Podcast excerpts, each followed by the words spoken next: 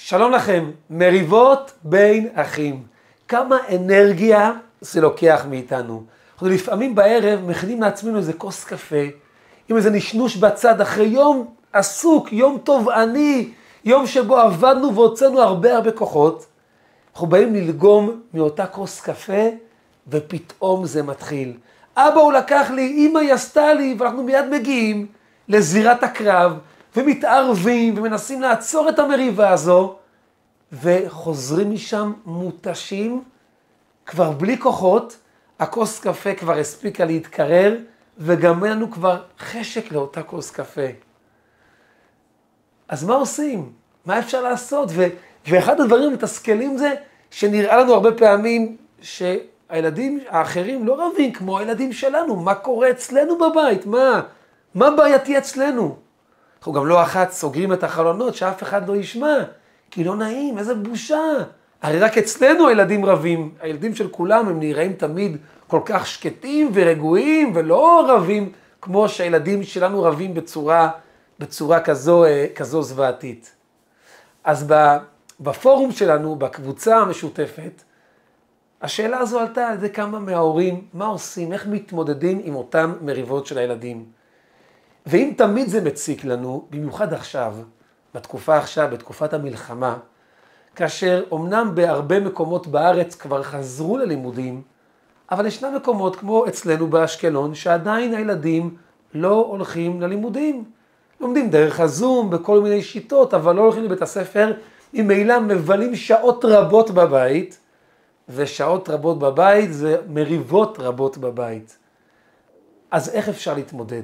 אז בשיעור היום נדבר על, דבר ראשון, מה גורם, מה הסיבה שגורמת לילדים לריב, מה עומד מאחורי המריבות האלה, וגם מה הצורה, מה הגישה הנכונה כאשר יש מריבה, איך, איך לגשת, מה לעשות, מה לא לעשות, מה הם הכללים במריבה בין אחים. אבל אני רוצה לפתוח בסיפור. סיפור יפה, סיפור שממחיש עד כמה חשוב ההרמוניה בבית וכמה המריבה זה משהו שאנחנו לא רוצים שיקרה, סיפור עם מסר מאוד מאוד חזק.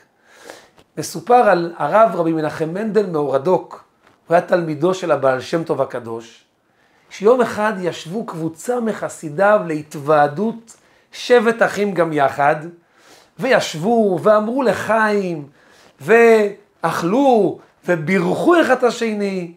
ביניהם ישב שם גם אדמו"ר הזקן. אדמו"ר הזקן, האדמו"ר הראשון לאדמו"רי חב"ד. הוא היה אז תלמיד, ובמהלך אותה התוועדות, פתאום נעמד אחד מהמסובים, אחד מהחסידים שהשתתפו, הוא היה יהודי מסכן עם הרבה הרבה צרות, הרבה בעיות היו אצלו, הרבה קשיים היו עליו, הוא ממש היה זקוק לרחמי שמיים. והוא אה, נעמד שם אה, באמצע ואומר, חברים, תרחמו עליי, חברים, תברכו אותי, שיסתדרו אצלי הדברים. אמרו לעצמם החסידים שישבו שם, אנחנו נברך אותו? מי אנחנו? חסידים פשוטים. שילך לצדיק, שילך לרבי, מה הוא, מה הוא רוצה ש... מאיתנו, איך לנו יש את הכוח לברך אותו? אז לא התייחסו למה שהוא ביקש.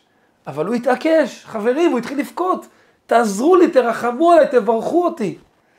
הם ראו, אותם חסידים ראו שהוא לא, שהוא לא נרגע, אז בשביל שלא ישמעו את, ה, את הבכיות והזעקות שלו, התחילו לשיר איזשהו שיר בקול כזה, בשביל שקולות השירה יגברו על, ה, על הקול שלו. ביניהם ישב כאמור אדמו"ר הזקן, בעל התניא, היה צעיר, ואז הוא נעמד, והוא פתאום עשה ששש, הוא השתיק את כולם. הוא אומר לכולם, חברים יקרים, מה, אתם לא יודעים? הרי נפלה פתקה מהשמיים. שבאותה פתקה היה כתוב שמה שהתוועדות חסידית פועלת, אפילו מלאך מיכאל לא יכול לפעול. ואז הוא הסביר להם שמה הכוונה, הוא הסביר להם, זה בדיוק כמו שיש אבא, שלאבא יש כמה ילדים, והילדים רבים ביניהם כל הזמן. ואז הם אומרים, אבא, תן לנו את זה, אבא תקנה לנו את זה, אבא אנחנו רוצים את זה. האם לאבא יש חשק לתת להם מה שהם רוצים? אין לו חשק, אין לו מצב רוח. הוא לא רוצה לתת להם. אז מה עושה אותו אבא? אותו אבא, אומר להם אדמו"ר הזקן, לוקח מדריך, שמדריך את הילדים במשך זמן איך להתנהג אחד עם השני. ואחר כך, אחרי שהם לומדים איך להתנהג נכון אחד עם השני, מתנהגים בהרמוניה, בהתחשבות, ואז הם מגיעים לאבא, אומרים לאבא, אבא, תן לנו את זה, אבא תקנה לנו את זה, אז אבא אומר להם, באהבה, בשמחה, בכיף אני אתן לכם, יש לי מצב רוח, יש לי רצון לתת לכם. אומר להם, אדמו"ר גם אותו דבר, האבא זה הקדוש ברוך הוא, ואנחנו הילדים. כאשר הוא רואה שיושבים יהודים בהתוועדות, שבהתוועדות זה זמן שבו מברכים אחד את השני מהלב, מאחלים אחד לשני דברים מהלב, והוא רואה את הביחד הזה, את הפרגון הזה, אז יש לאבא, לקדוש ברוך הוא, את, ה, את, ה, את המוטיבציה להקשיב ולהגשים את מה שמבקשים. לכן הוא בעצם בא ואומר להם, יש פה יהודי, חבר שלנו מבקש עזרה, תברכו אותו, תברכו אותו מהלב שלכם. ודאי שבכזה מעמד של התוועדות חסידית, ודאי שהקדוש ברוך הוא ישמע את הדברים וייתן את המענה. כמה כיף ושמחה יש לנו כשילדים בבית מסתדרים אחד עם השני ורגועים, ומשחקים יחד בשיתוף פעולה, וכמה קשה לנו ומוציא כל, כל הרגשה נעימה והורס כל חלקה טובה כאשר יש מריבות ומריבות ומריבות. אז למה הילדים רבים? אז דבר ראשון, ילדים רבים כי זה המנגנון שהקדוש ברוך הוא ברא. וילדים שרבים ביניהם זה משהו בריא.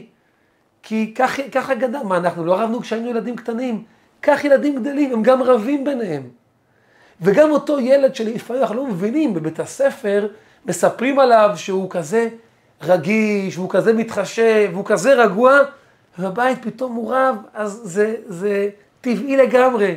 בבית הספר כל אחד מנסה להראות כמה הוא טוב ונחמד בעיני הסביבה, כי הרי שופטים שם כל אחד, ומי שמי שמתנהג יפה גם מתייחסים אליו שם בהתאם, וחשוב לו היחס של המורים, של הצוות, של החברים, יגידו לו כל הכבוד, שמה הוא מרגיש צורך להתנהג בצורה יפה.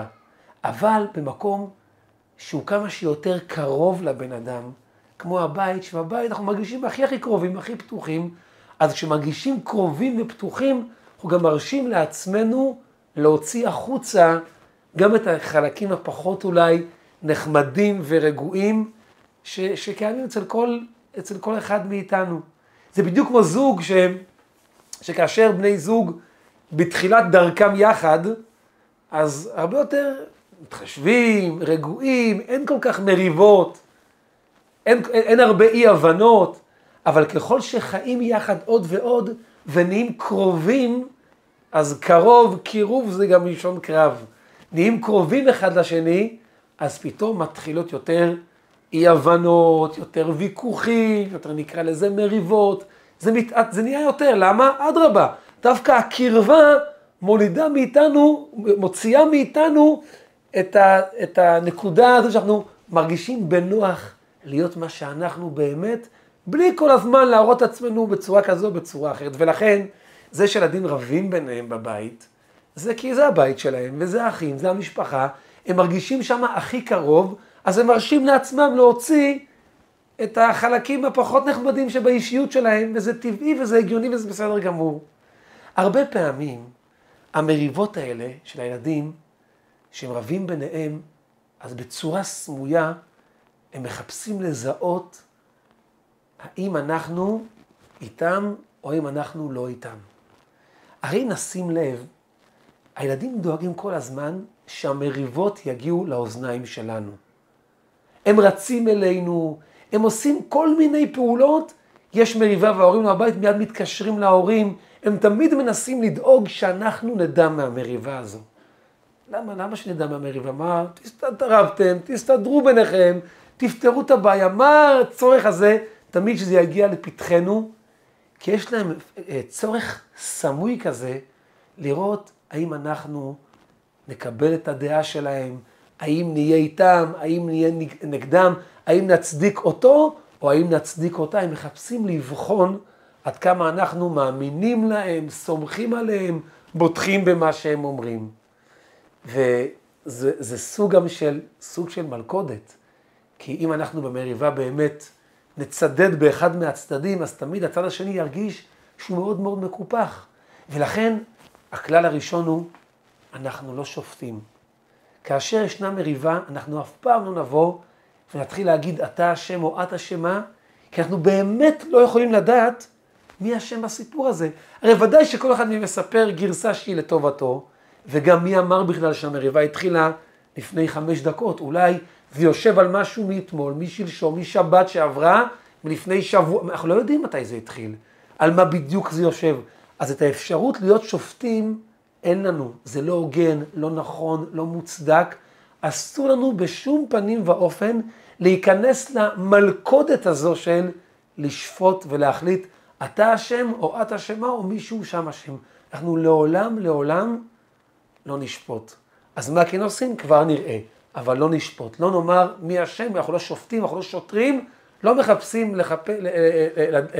להוציא מכאן מישהו אשם ומישהו זכאי. זו נקודה ראשונה. אחד מהדברים גם שאנחנו אה, לפעמים אה, עושים, אומרים לאחד מהצדדים, תוותר, אתה הגדול, הוא הקטן, היא הקטנה, הגדול מוותר לקטן. או לפעמים יש בבית ילד, תמיד יש את הילד הוותרן הזה, את הילדה הוותרנית, יש כאלה שהם תמיד תמיד אלה שמוותרים. אז הכי הכי נוח לנו מה לעשות? לומר לוותרן או לוותרנית, תוותרו, ואז הם מוותרים, וקיבלנו שקט. אז האם זו גישה נכונה? אז הגישה הזו היא גם, צריכים, צריך להיזהר ממנה. למה? כי האם אנחנו רוצים שאותו בן או בת ותרניים כל החיים תמיד יוותרו? האם זה נכון לוותר תמיד? התשובה היא ודאי שלא. זה לא נכון לוותר תמיד. הם צריכים לדעת שלפעמים הם צריכים לעמוד על שלהם. לפעמים הם צריכים לקבל גם מה שמגיע להם. מי שיוותר כל הזמן, גם כשזה לא מוצדק, אז בחיים זו, זו לא דרך נכונה. הוא או היא יכולים להפסיד דברים בחיים. בסיטואציות מסוימות זה יהיה דבר שמאוד מאוד יכול גם לפגוע בהם. ולכן, לא נכון לבקש תמיד תוותר או תוותרי.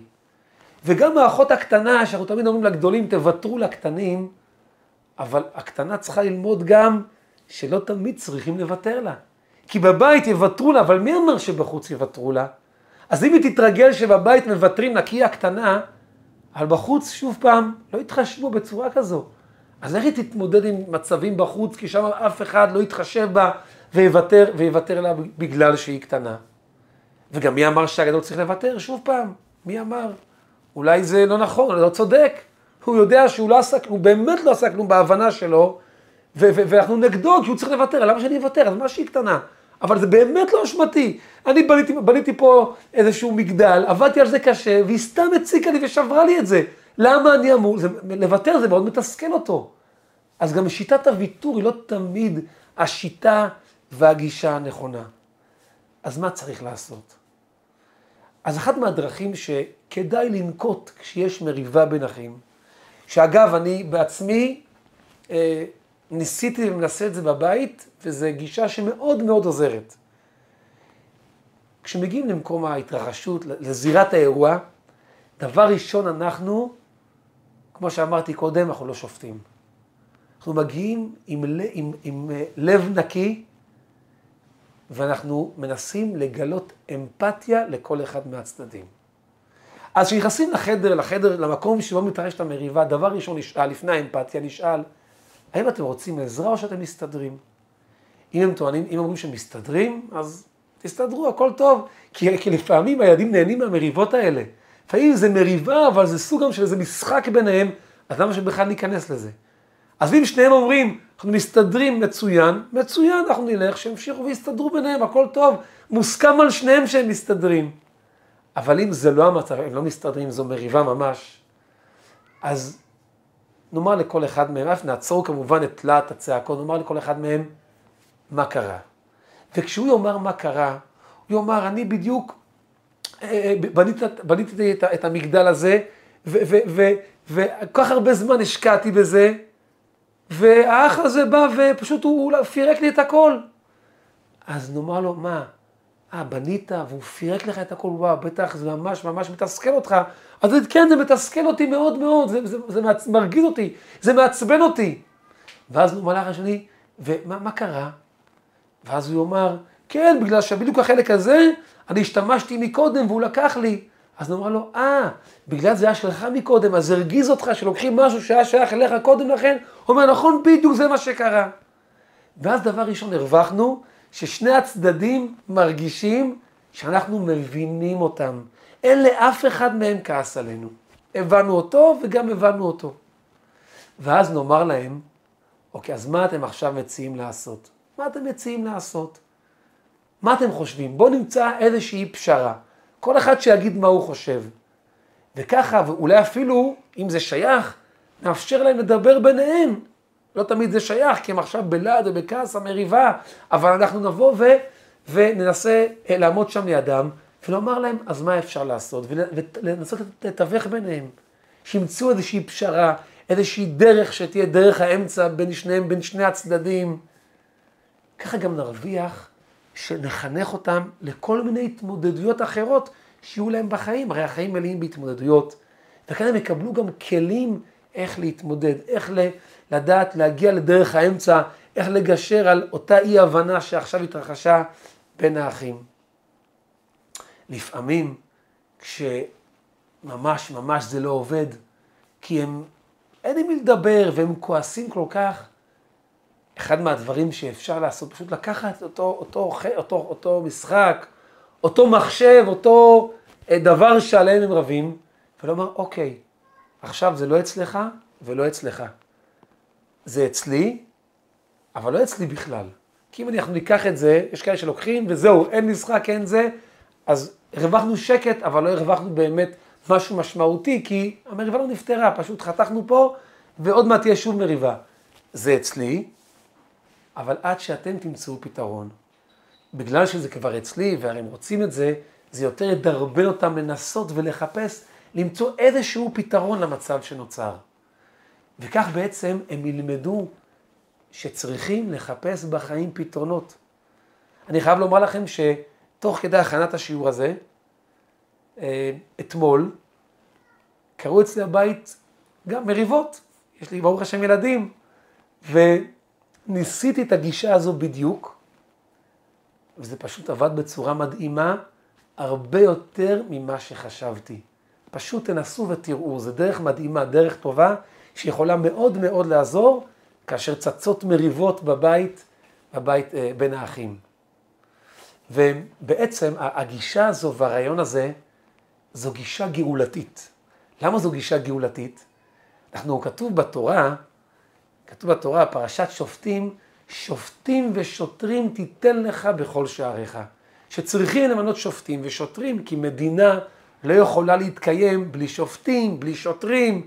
השוטה, השופט תפקידו להחליט החלטות, והשוטר דואג שמה שהשופט החליט זה באמת ייושם בשטח. אבל מעניין שבתפילת שמונה עשרה, בתפילת שמונה עשרה, שאנחנו מתפעלים כל יום, אנחנו מייחלים כבר שהדברים האלה יחזרו, ושם אנחנו אומרים, השיבה שופטנו כבראשונה ויועצנו כבתחילה. שהדברים האלה יחזרו, נשאלת השאלה, רגע, רגע, הרי כתוב בתורה שופטים ושוטרים, אז למה ב-18 אנחנו אומרים, השיבה תשיב את, השופט, את השופטים, השיבה שופטנו כבראשונה ויועצנו כבתחילה. פתאום משופטים ושוטרים זה הפך לשופטים ויועצים. איפה נעלם השוטר? למה, מה זה היועץ הזה? אז מוסבר על זה שבזמן הגלות יש שופטים ושוטרים. למה? כי בזמן הגלות כשהשופט מחליט משהו מסוים, מאוד יכול להיות שהשוטר, שהבן אדם לא יסכים לבצע את זה. אז צריכים את השוטר שיכריח אותו. אבל בזמן הגאולה, כולנו נרצה לעשות את מה שצריך לעשות. אף אחד לא יגיד לא רוצה, לא בא לי, כולם ירצו לעשות את הטוב. אבל לפעמים, גם כשאדם רוצה לעשות טוב, הוא לא יודע בדיוק איך לעשות אותו, למרות הרצון הגדול. לכן מגיע היועץ, והיועץ מייעץ מה לעשות בשביל לעשות את הדברים בצורה הנכונה ביותר. ולכן לעתיד לבוא, כבר לא יהיו שופטים ושוטרים לשופטים, ויועצים שייעצו איך להגיע לפתרון הנכון. אז גם אנחנו בבית צריכים להפוך להיות אותם יועצים, לא שוטרים, אותם יועצים. אנחנו נייעץ להם איך לצאת מהסיטואציה, איך, איך לפתור את, ה, את המשבר שנוצר, וככה נרוויח שא', זה יפתור את המריבה בצורה מדהימה, אבל גם הם יקבלו כלים ודרך איך להתמודד עם מצבים דומים בהמשך החיים שלהם בעזרת השם. אני ממש אשמח שאת הפ, את, את הפתרון, את הגישה, את השיטה הכל כך אה, אה, נכונה הזו, עוד פעם, מניסיון, ממה שלמדתי וקראתי ויישמתי אצלי בבית, השיטה הכל כך נכונה והמדהימה והעוזרת הזו, שתפו אותה הלאה, שתף חבר, שתפי חברה, תנו גם להם את, את, את, את, את הרעיון הזה, זה יעזור גם להם בבית עם הילדים שלהם. יהי רצון שנזכה בעזרת השם להרבה הרבה נחת, להרבה בריאות, להרבה הצלחה, להרבה שמחה, ונזכה לגאולה שלמה, ואז בעזרת השם כל המצבים הקשים כבר ייפתרו, בעזרת השם שנזכה בקרוב ממש להתראות יחד עם החטופים בריאים ושלמים, ושכל החיילים שעכשיו נלחמים יחזרו הביתה בלי שום פגע. ששערה משערות ראשם לא תיפול חלילה, יחזרו הביתה בריאים ושלמים ושיחלימו הפצועים, ושנזכה בעזרת השם לגאולה השלמה, שאז יהיה השיבה שופטנו כבראשונה ויועצנו כבתחילה, ואז גם תהיה תחיית המתים ונתראה שוב פעם עם כל אותם קדושי עליון, שלצערנו הרב אה, הלכו מאיתנו בתקופה האחרונה הרבה הרבה נחת, בשורות טובות.